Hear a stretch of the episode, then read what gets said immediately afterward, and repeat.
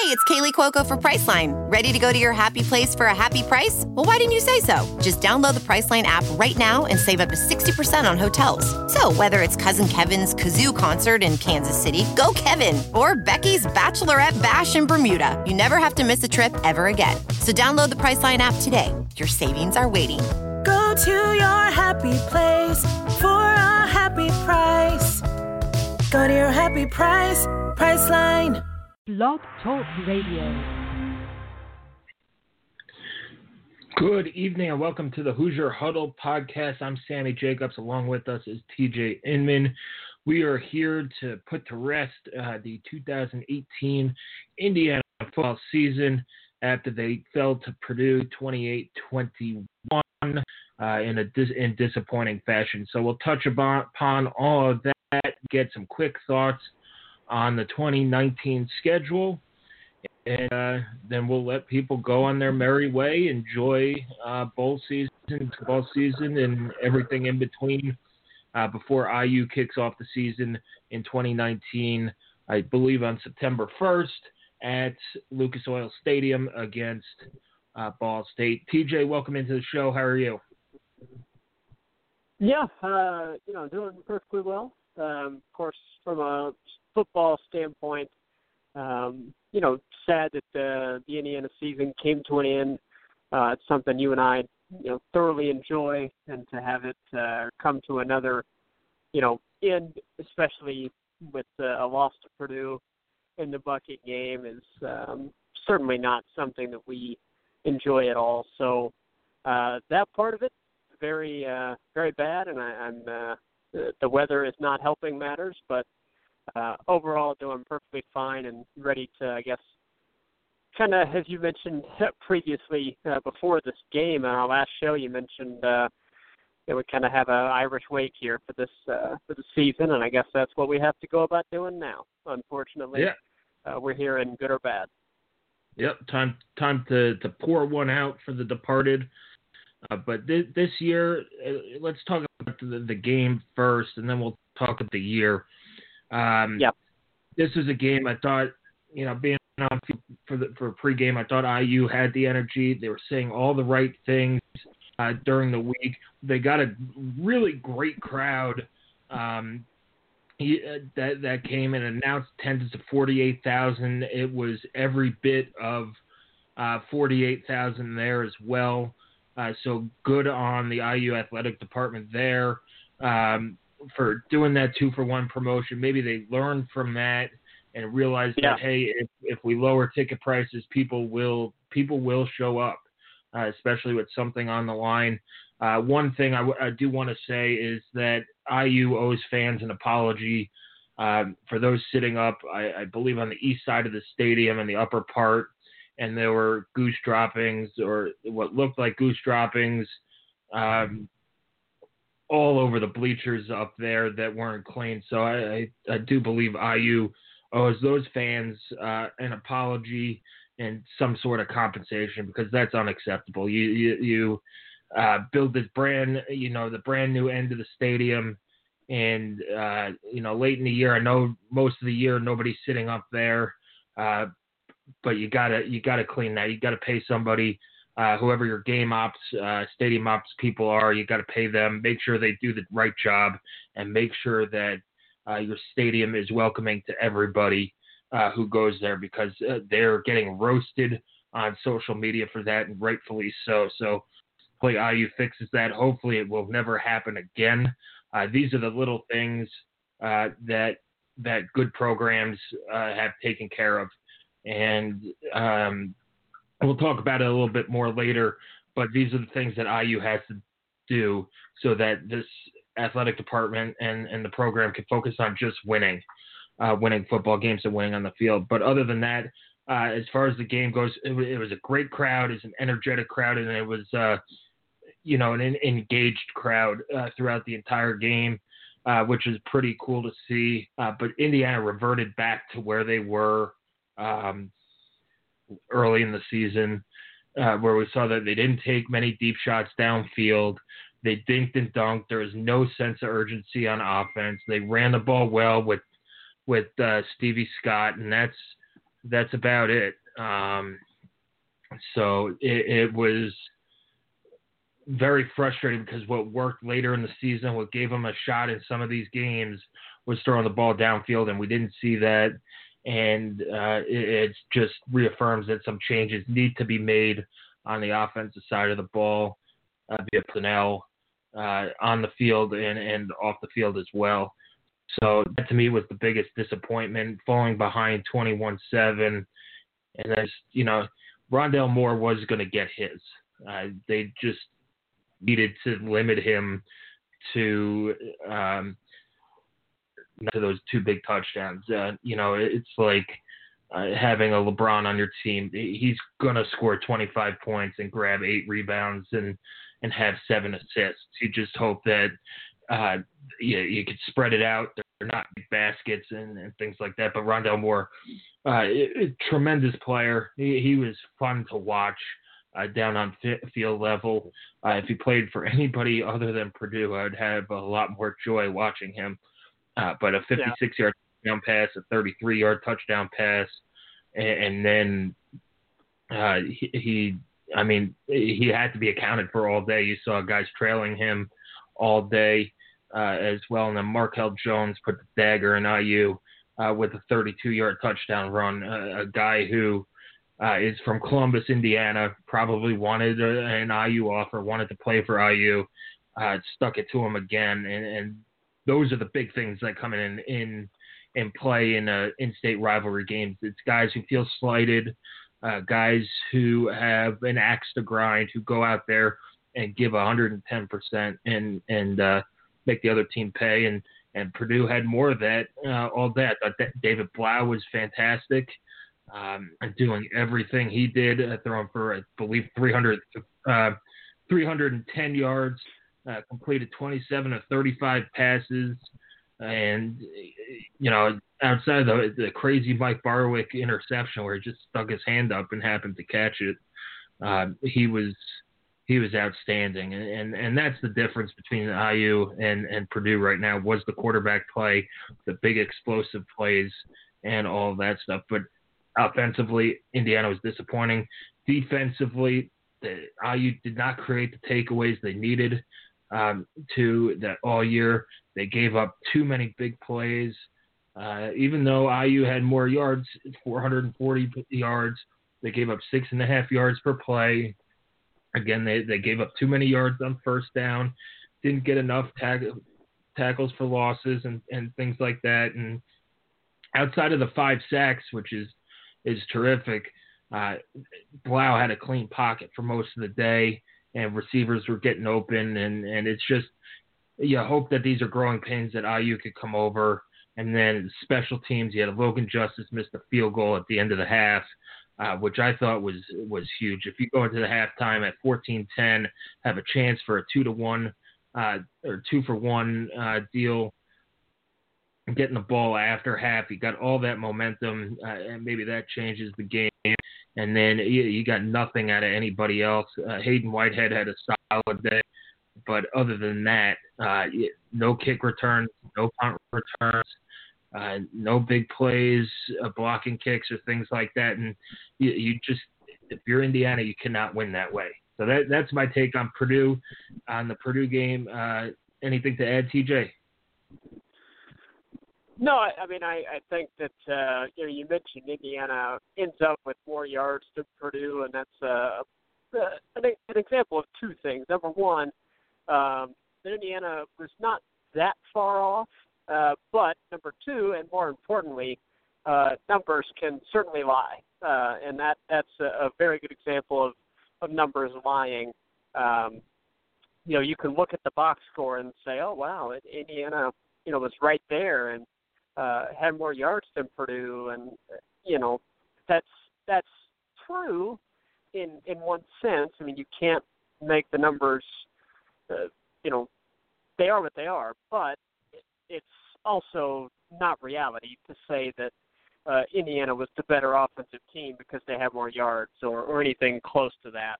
Um, so I think you do have to kind of look at it um, with with realistic eyes and say certainly issues on on both sides of the ball. But for me, uh, the much much bigger uh, argument is to be made that uh, the offense just needs a, an upgrade, needs a overhaul. I would say, um, you know, you look at college football right now, and the top four teams in yards per play.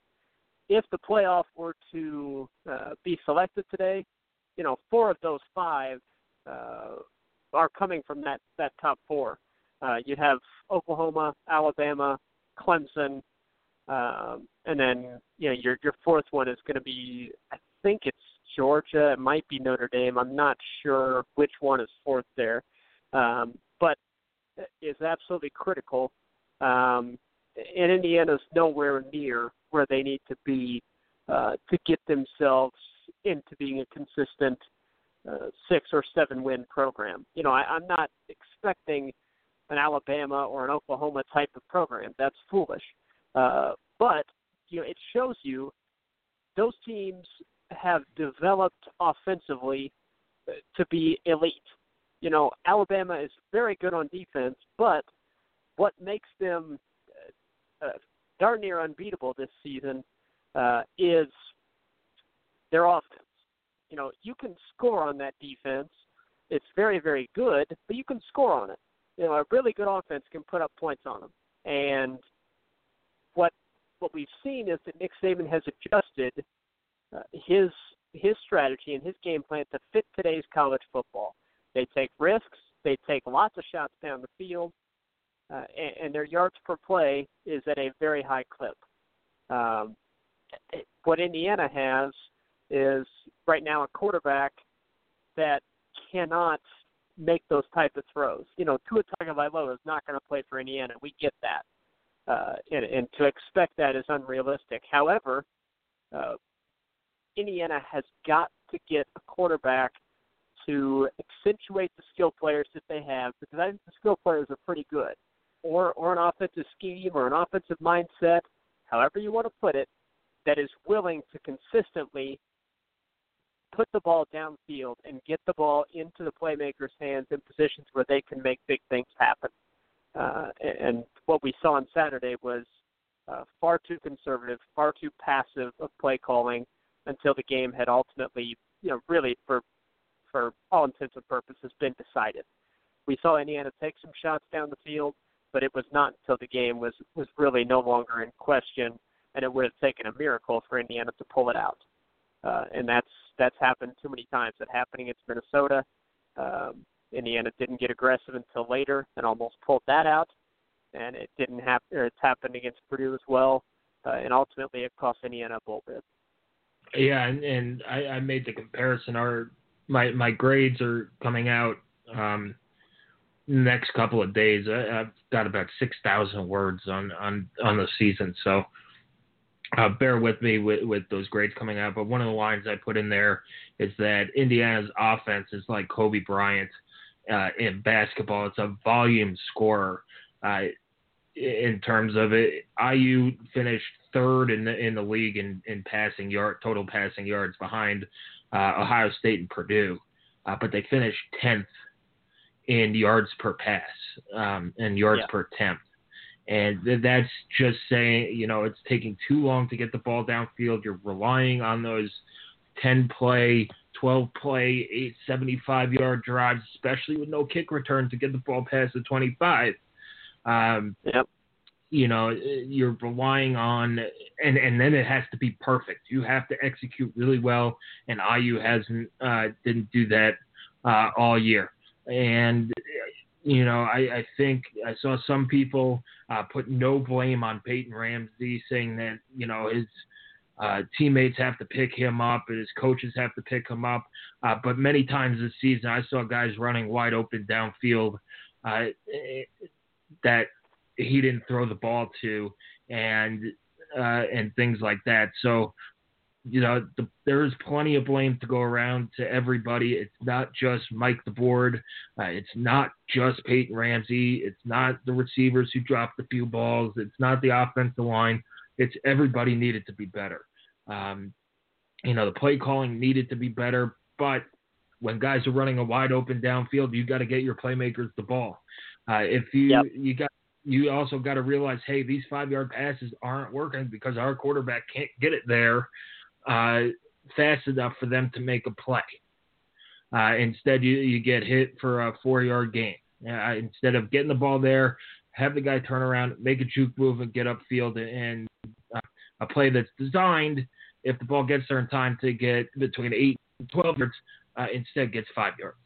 And so there's plenty of blame to go around. You're, you, it's something that yeah, you hope that they evolved the offense um, or adapted the offense to what they had, and they, they didn't do that. So plenty of blame goes on the offense coordinator, but plenty of blame goes on the personnel. Guys are running wide open downfield. You have to throw the ball. It shouldn't take your head coach uh, in you know the the last quarter of the season to go, hey, throw the ball downfield. We're going to make it a point to do this. Uh, that's something that maybe should take a few games. So it's it's frustrating because IU's receivers are really really good. I said it at the beginning of the season that they could be sneaky good. Well, they were really good. Donavan Hale had a breakout season. Uh, he was underused. Uh, Nick Westbrook for the first two thirds or first half of the season uh, was underused. Ty Fryfogle had a breakout year. I thought he played really well. Um, was banged up a little bit, but he was a reliable receiver. Jason Harris uh, came on. It was unfortunate that Whop Philyor couldn't play healthy uh, outside of those first, you know, three games, and then he got hurt against Michigan State. But he's the guy who they need in this offense if you're going to run those five-yard slants. But the danger with those plays is you're going to get banged up uh, and, and things like that. So um, we'll see what they do. Uh, it, it's a change that, that needs to be made. I don't know when they're going to make it. Uh. The coaching carousel is in full full speed ahead. Uh, we saw a lot of people uh, lose their jobs on Black Sunday, and uh, we'll see. You know, we'll see where people land, how it checks out, and, and things like that. But this offense, it's not blamed on one sole person, um, and and it shouldn't be. It's uh, blame is all around, and, and when Peyton Ramsey got the ball to receivers, they have to make catches. They did drop some plays uh, where you know a catch uh, was was critical uh, and things like that. But overall, it's just a weird season, uh, a disappointing season uh, in terms of not getting to a bowl game, the way the offense performed, the step back that the defense took, even though it's a young defense and, and they created 26 takeaways. It was a step back. The, the lack of anything on special teams uh, was infuriating. Uh, and, you know, Logan Justice was great this year, but outside of that and, and a J-Shun punt return, they did uh, nothing, if anything at all, uh, was nothing. And it is just, you know, a lot of, it, you know, shoulda, coulda, wouldas. And it feels like they left a lot on the field in terms of creativity, play calling. It, they essentially wasted Reese Taylor's freshman year uh, and, and things like that. So going forward, it, it's a big off season for Indiana football. It's going to be a busy off season for Indiana football. There are changes that has to, have to be made. Uh, as tough as the decision it, it is uh, for a head coach to do that, there are changes that have to be made, and it's and it's obvious. So if Tom Allen is going to grow into the position, these are changes that a head coach has to make. And, uh, you know, it sucks if you're friends with them. It sucks at any job if you have to let your friends go and let people you like go. We've all had to do it. Uh, but that, that's the way life works.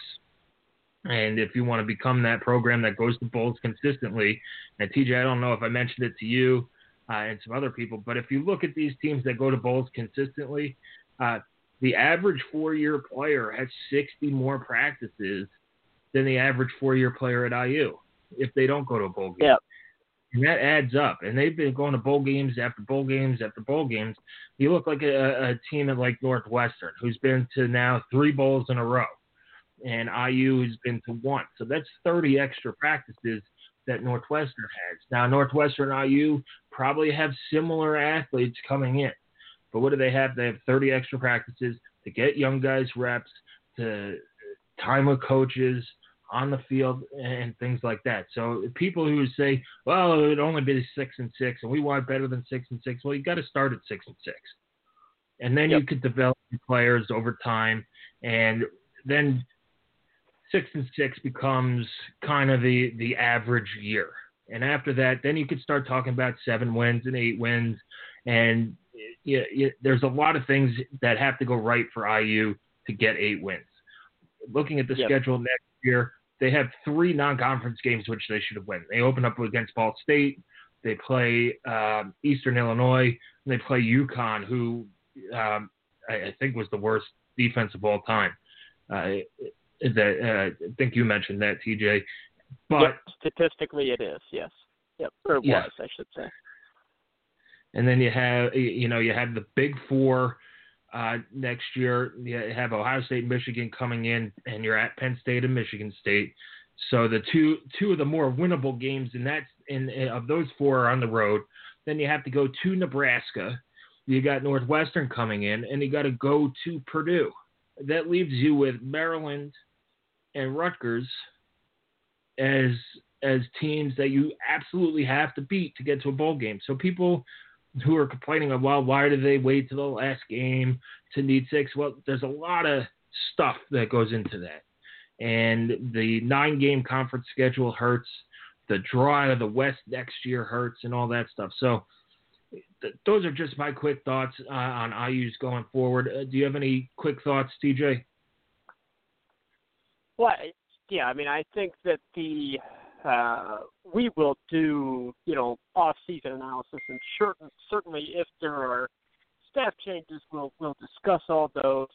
Um, I I do think that there are a couple uh, that just are imperative to be addressed. The first is offensive coordinator. Uh, the second is special teams. Um, you know, those positions just did not perform well enough. They just didn't. Uh, and if you are, as you mentioned, you know, the head coach has to make decisions one way or the other. a decision to change, then you have to hire the right guys. And if those guys perform, then you're rewarded accordingly. Uh, if you choose to keep the staff in place in favor of continuity, well, you can make that decision. Uh, but if things do not go right next season, well, you know, at that point, you've made a choice that could haunt you uh, in terms of your job security as the person in charge. Uh, and that's, you know, fair or not, that is the business of college football. And while Indiana is not a quote, you know, huge big time program, uh, it is a Big Ten program that has to operate by those standards as well. And, and at that point, it will not necessarily matter how great of a guy Tom Allen is and how much you know we or anyone else loves him and roots for him to succeed. Uh, so decisions have to be made, uh, and then you've got to hire the right people uh, and help them succeed so that your program can succeed. And now, again, if, with if or when those things occur, uh, you know, changes that that we are, you know, I guess you'd say advocating for uh, based on results on the field and nothing more than that. Um, you know, we will certainly cover them accordingly. Uh, for now, I think you just have to to go by uh, the personnel, and uh, for me, there's I think just a couple of uh, you know obvious things need to be said. Uh, Stevie Scott, I thought, um, certainly had a freshman season to remember. I thought he was uh, better than could be expected, game in and game out. He was a consistent force for Indiana, uh, and you look forward, you know, to that and the career he could have. You build on that guy that you say, okay, that's a cornerstone piece of our program moving forward. Uh, I think you look at your receivers and you're you're excited about them and say, okay, that's a cornerstone that we can have as an offense. Um, I think you you look at your uh, your defense and you say, all right, we played a ton of young guys. We love the recruits coming in. We love the redshirt guys uh, coming back, and we love the freshmen and sophomores that got experience this year. Uh, Indiana's defense, on paper, you know, we can only say this on paper for now, Indiana's defense on paper should be better at nearly every level next season, uh, and in some levels, you know, they they could be significantly better uh, based on experience and talent coming back. That's something they didn't have this year with that experience, and that plays a huge part uh, in success in college football. Uh, and then special teams, you know, it, beyond Logan Justice and Hayden Whitehead, the guys are there. Um, coverage units and your explosiveness on returns, uh, it just has to improve. Uh, a hundred percent improvement. I mean, there just has to be a 180 based on what we saw this year. Um, mm-hmm. And then, really, what it comes down to for me, none of this matters. None of it matters. Everything else could be improved and could go great. If Indiana does not have a difference making quarterback, nothing matters. They have a capped ceiling in which they will look, they'll beat Eastern Illinois, Connecticut, and Ball State. They should beat them pretty handily by just rolling out a C plus game. They should beat any of those teams pretty handily with the C plus B minus game. Uh, they might be able to beat Rutgers with the same type of thing at home, play a B minus game, and you know maybe you win that one. Uh, at Maryland, who knows what that game is going to look like? I think Maryland's going to hit the reset button, and uh, which players stay and which players go, what that team looks like next season, who knows? So that puts you at five to get above that and to beat somebody like a Northwestern or a Michigan State or a Penn State or a Purdue next year in West Lafayette, you need a difference maker at quarterback.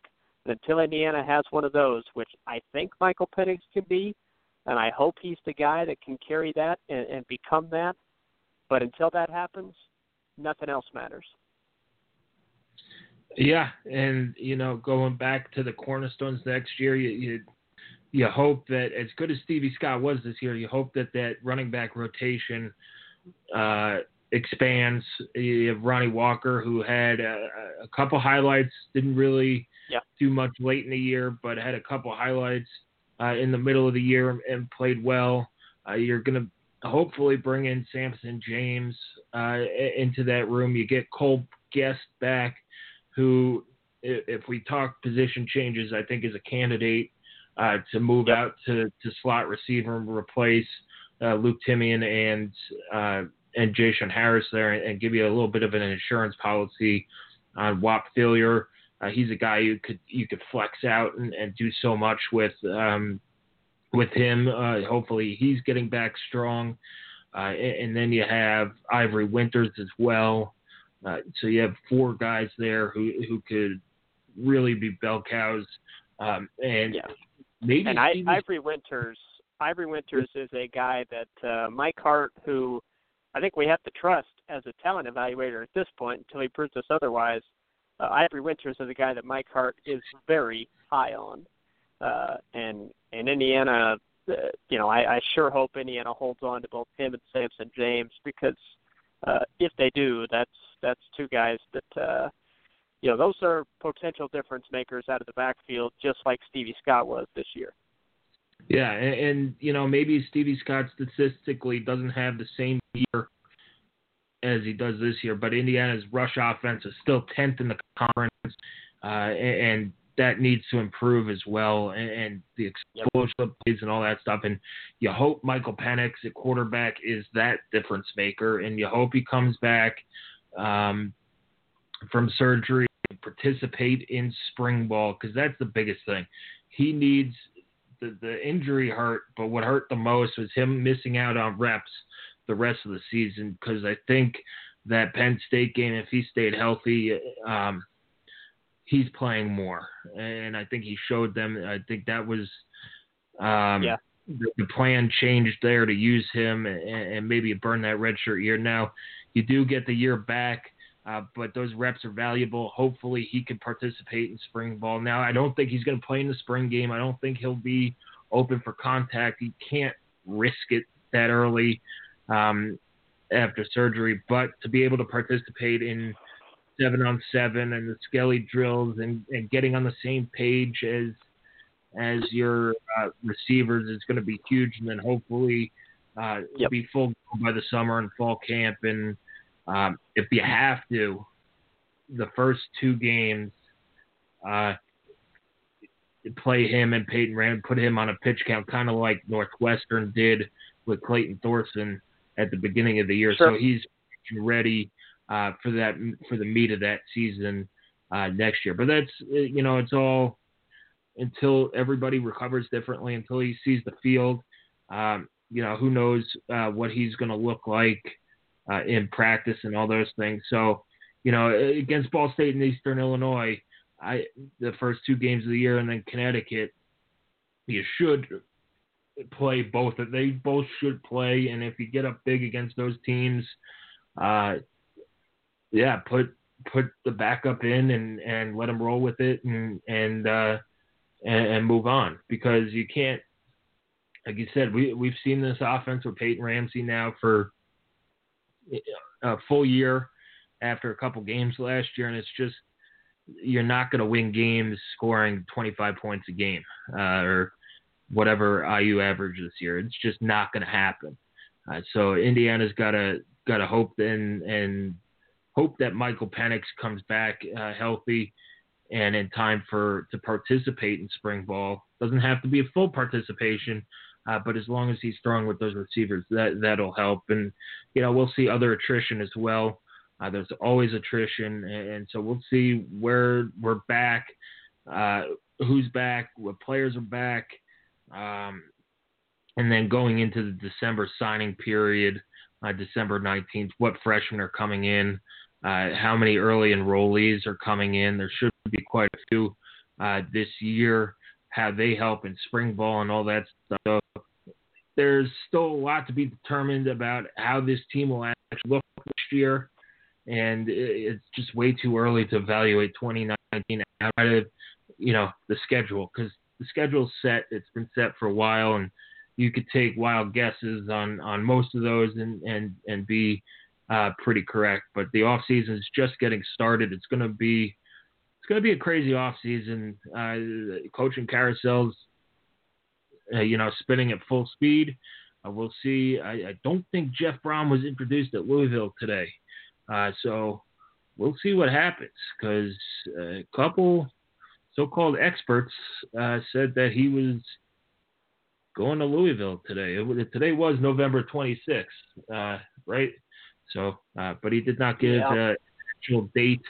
Uh, so we'll see. Uh, Rondale Moore said after the game that Jeff Brohm told him not to worry about Louisville and that Purdue was where he wanted to be. So we'll see where that goes and the coaching searches at all levels and, and things like that. And we'll keep everybody updated. We're we're going to try and do, uh, you know, a biweekly podcast uh, to go over that type type of national news, to go over the bowl games, yeah. and and to keep talking about college football because we love it, TJ.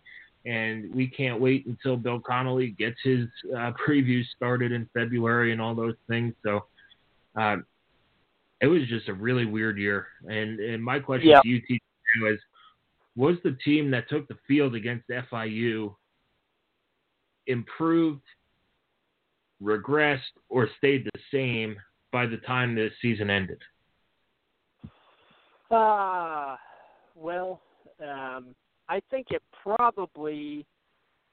I think it improved in a couple of areas. I think the offensive line got better. Um, by the end of the season. I think the offensive line uh, overall, I thought, performed pretty well, um, given how many good defensive fronts they faced. I thought the offensive line improved uh, and was was pretty good by the end of the season, uh, and had a couple of games where they were excellent um, against really good defenses. I thought that uh, overall, though, you would have to say the defense I think wore down uh, which makes sense with a lot of young players playing their first season of college football. Uh, that makes sense. I mean, it, it's understandable. But I think defense wore down and uh, got beat up a little bit, and I think that the offense really missed the explosiveness uh, of someone like Whop Philyor or of a quarterback like Michael Penix. Um, overall, I think they probably stayed just about the same. Um, you know, beating Maryland prevents me from saying that they regressed because they hung on for that win. uh, and, and got that one in what was a highly entertaining game. Uh, and then they played very well against Michigan, really. Um, so I, I think that prevents me from saying regressed, but it's pretty hard to, to say that they improved or, or got a lot better uh, by the end of the season. Yeah, that's I, I would answer that same way. It's it, they didn't regress. They weren't worse than they were at the beginning of the season, but they certainly didn't right. get better. And, and and that's that's almost as bad as as regressing as just not improving. And sure, you know, we'll we'll see, and and we'll see where they go from here. And it's just it's it's a frustrating uh, program to to follow uh, for sure. But it's still, if you go back, it's Indiana in the last four years has had 22 wins, which it's probably one of the better runs in IU football history, which doesn't say a lot about Indiana football history, but you got to start somewhere. And next year, we said it at the beginning of this year. This year was huge. Well, next year is big. You're you're now moving into the back half of Tom Allen's um, after the year. You're moving into that back half of Tom Allen's contract. Uh, you expect yeah. there to be coaching changes, which is always a precursor to you know changes at the next level uh, if they if they don't work out and things like that. So it's next year's the crossroads. You have a if if you keep this class together, you have a pretty good class coming in. You have a full year of Michael Penix as long as he stays healthy uh, at, at quarterback, and you know hopefully you, you have some spiced up offense uh, and, and, some special teams to go along with uh, the young players on defense. Uh, and you got to move on. You got to absolutely look. This year was a pass fail year. I'll give out grades like they weren't pass fail, but as a pass fail year, Indiana failed. They needed to get to bowl game this year. They didn't do it. Changes are going to have to come now. So yep. we'll see. Uh, next year is going to be this year on steroids. It's going to be uh, more important, uh, especially with with changes and things like that. So they they gotta they gotta start, you know, finishing games and and maybe. Um, you know, closing the locker room a little bit in terms of talk and and just focusing on on winning games. Just go out there, play football, and win games, and give your best effort. Uh, because if this team gave its best effort all year instead of just half the year or three quarters of the year, they're probably playing in a bowl game. Uh, and this team as a whole this season probably didn't deserve to go to a bowl game because they had letdowns at Minnesota.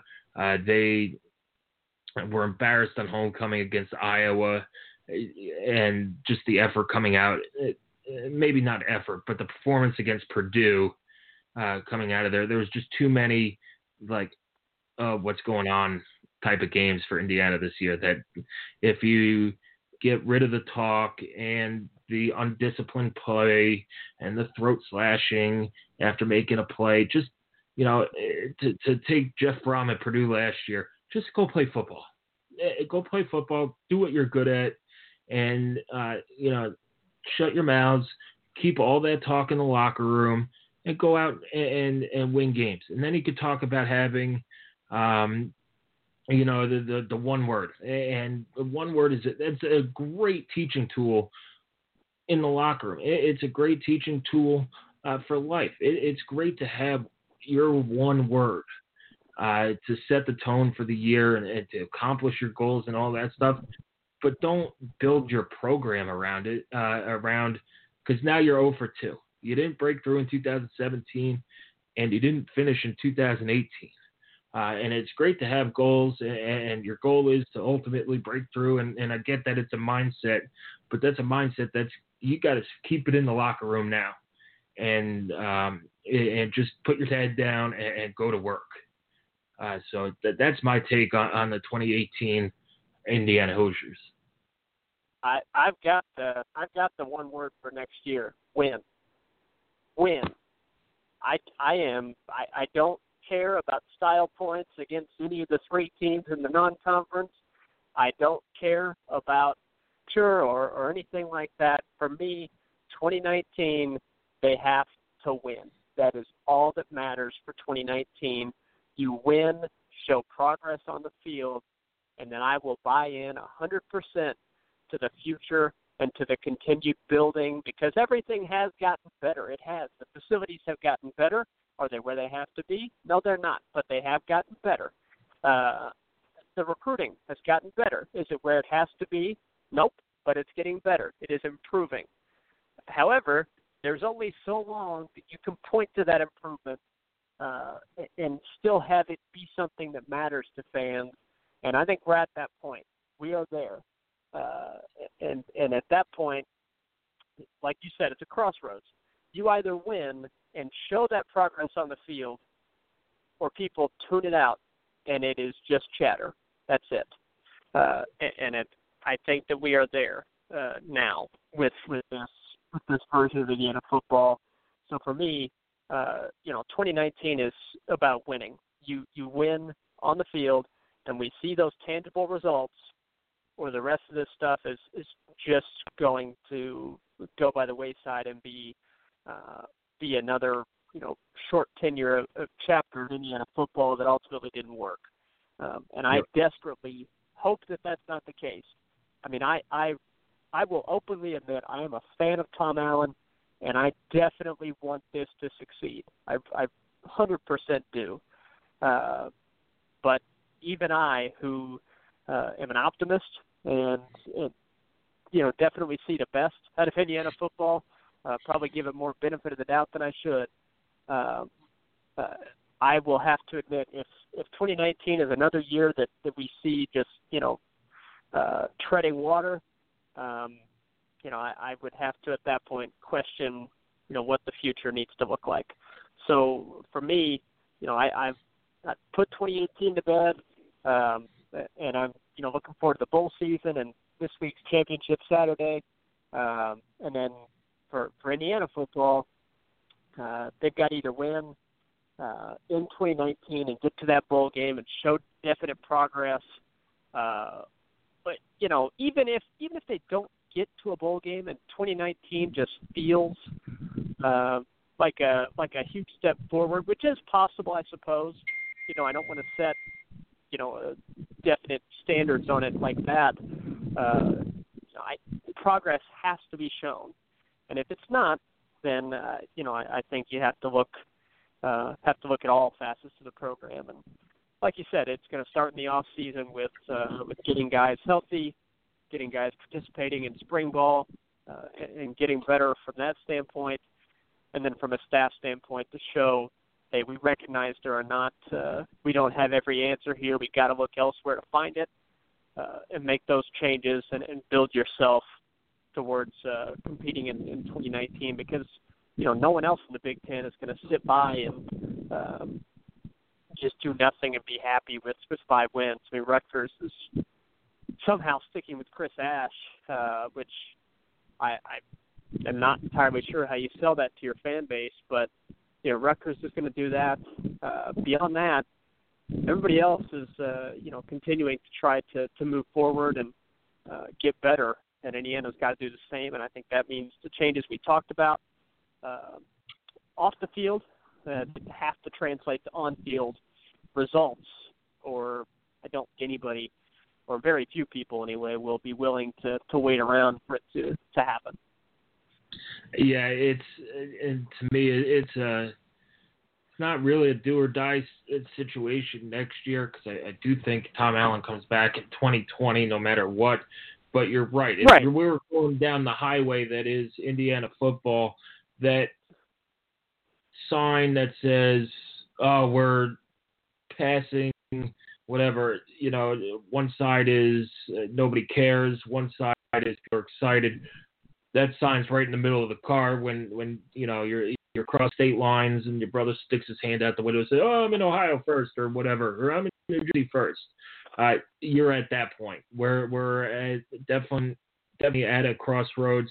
Some people are over the line onto being uh, apathetic uh, to the program. We saw it after uh, the Minnesota loss. If you just look at the numbers on the site, uh, after the Minnesota loss, you saw people didn't want to read about it, didn't want to talk about it, and all that stuff. And that's how I gauge program interest. Uh, you saw the crowd against Maryland, and then when they beat Maryland, there there's a slow uptick uh, in, in, interest again. So it, it's almost a game by game um, thing with with fans' emotions and buy-ins and all that stuff. And no blame on the fan. It's just you're at the point where a win or a loss on either side could, uh, you know, could push people over the edge and could push this yep. program into a black hole or back into the sunlight uh, where it, where it needs to be in terms of that. But you know, it, it's going to be a tough road uh, next year. You get Ohio State early uh, as well in Game Three. You get have to go to two Michigan State early uh, before you know, but you do get two bye weeks next year. There are two bye so if you're a college football fan, uh, you got two extra Saturdays uh, to stay at home and watch games. Um, and, and then you got road trips uh, to Penn State, Nebraska, at the end of the year, or between Maryland and Purdue, you have to go to Nebraska, play Northwestern at home, travel to Penn State, and face Michigan at home. So it's not going to be an easy task to get six wins next year. But if this team improves and evolves, uh, that should definitely be on the table uh, on the table next year. But we have hit a crossroads, and we want to thank everybody who's listening and everybody who's listened all year, uh, all year long. We'll continue to bring you college football news. We are college football fans. Um, we'll have our fan-driven shows. Uh, send uh, send us in your questions. We'd love to talk college football, and it's going to be a crazy. Give me all your bowl games. Give me all your 74, 72, seven overtime games. Uh, give me all your five-two games or whatever, three-two games. Give me any college football game you you know that people are willing to put on TV, uh, and we'll talk about it. It's just something that we can't uh, really get enough of and, and enjoy talking about it. So I want to thank you all for listening uh, this year uh, as well. And TJ, I want to thank you for being my co-host. Uh, together, I, I, I, have so much. I enjoy it so much. Talking, just spending an hour each Monday talking IU football, talking college football, and hopefully in the off season we could do it every every couple weeks and and uh, and keep college football alive during these these cold months. So thank you uh, for for being here in 2018. Yep, I echo those sentiments, and uh, certainly want to thank everyone for listening as well. And uh, hope you stick with us through the off season. We'll we'll get through it together, and uh, you know before we know it, it'll be uh, be September again, and we'll kick it off uh, for 2019. So definitely appreciate everybody and uh, enjoy the bowl season.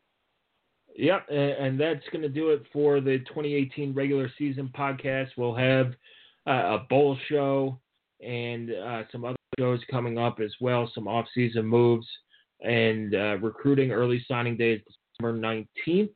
Uh, so that's coming up right around the corner. As TJ said, September will be here probably before we know it, but as, as somebody who's now teaching full time, I do not want to wish away my summer. Uh, so I enjoy the summer months. I enjoy previewing the teams and all that. But thank you all for joining us this season. Come check out HoosierHuddle.com. The entire off season as we cover Indiana football. It's not really an off season. It's more like recruiting season and things like that. So uh, enjoy the basketball season. Come back to Hoosier Huddle for your football fix. Follow us on Twitter at Hoosier underscore Huddle dot um, at Hoosier underscore Huddle. Uh, and we'll announce our bingo winners throughout the year, uh, from throughout the year uh, here in the next week, and, and, get people the the right prizes as well uh, from vintage brands. Uh, they still have a couple hours on their Cyber Monday sale, 30% off of everything. Uh, they have some other good deals as well. So enjoy enjoy bowl season for what it is. I really enjoy it. I know people think it's a some people think it's a participation trophy but I enjoy uh, as much college football as, as possible. So, uh, thank you for joining us this season. I really appreciate your your listening and your readership. And we'll be back here in the next couple weeks.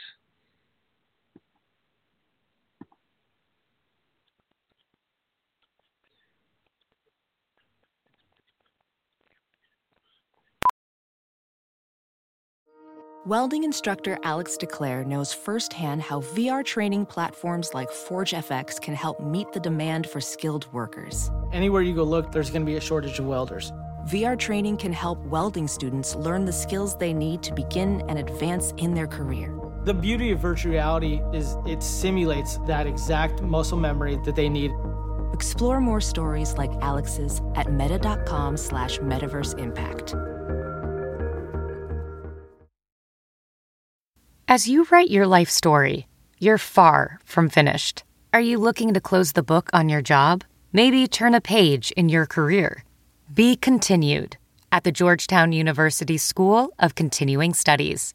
Our professional master's degrees and certificates are designed to meet you where you are and take you where you want to go.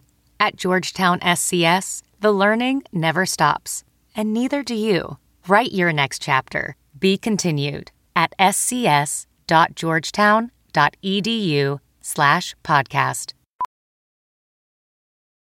As a professional welder, Shayna Ford uses Forge FX to practice over and over, which helps her improve her skills. The more muscle memory that you have, the smoother your weld is. Learn more at meta.com slash metaverse impact. Whoa, sweet man cave. Thanks. Serious upgrade. How'd you pay for all this? I got a home equity line of credit from Figure. I was approved in five minutes and had funding in five days. Wow, that fast and easy? Yep. The application is 100% online, plus no out of pocket costs. Just fast access to the cash you need. How do I get started? Go to figure.com and get that serious upgrade. Figure Lending LLC, DBA Figure, Equal Opportunity Lender, NMLS 1717824. Terms and conditions apply. Visit figure.com for more information. For licensing information, go to www.nmlsconsumeraccess.org.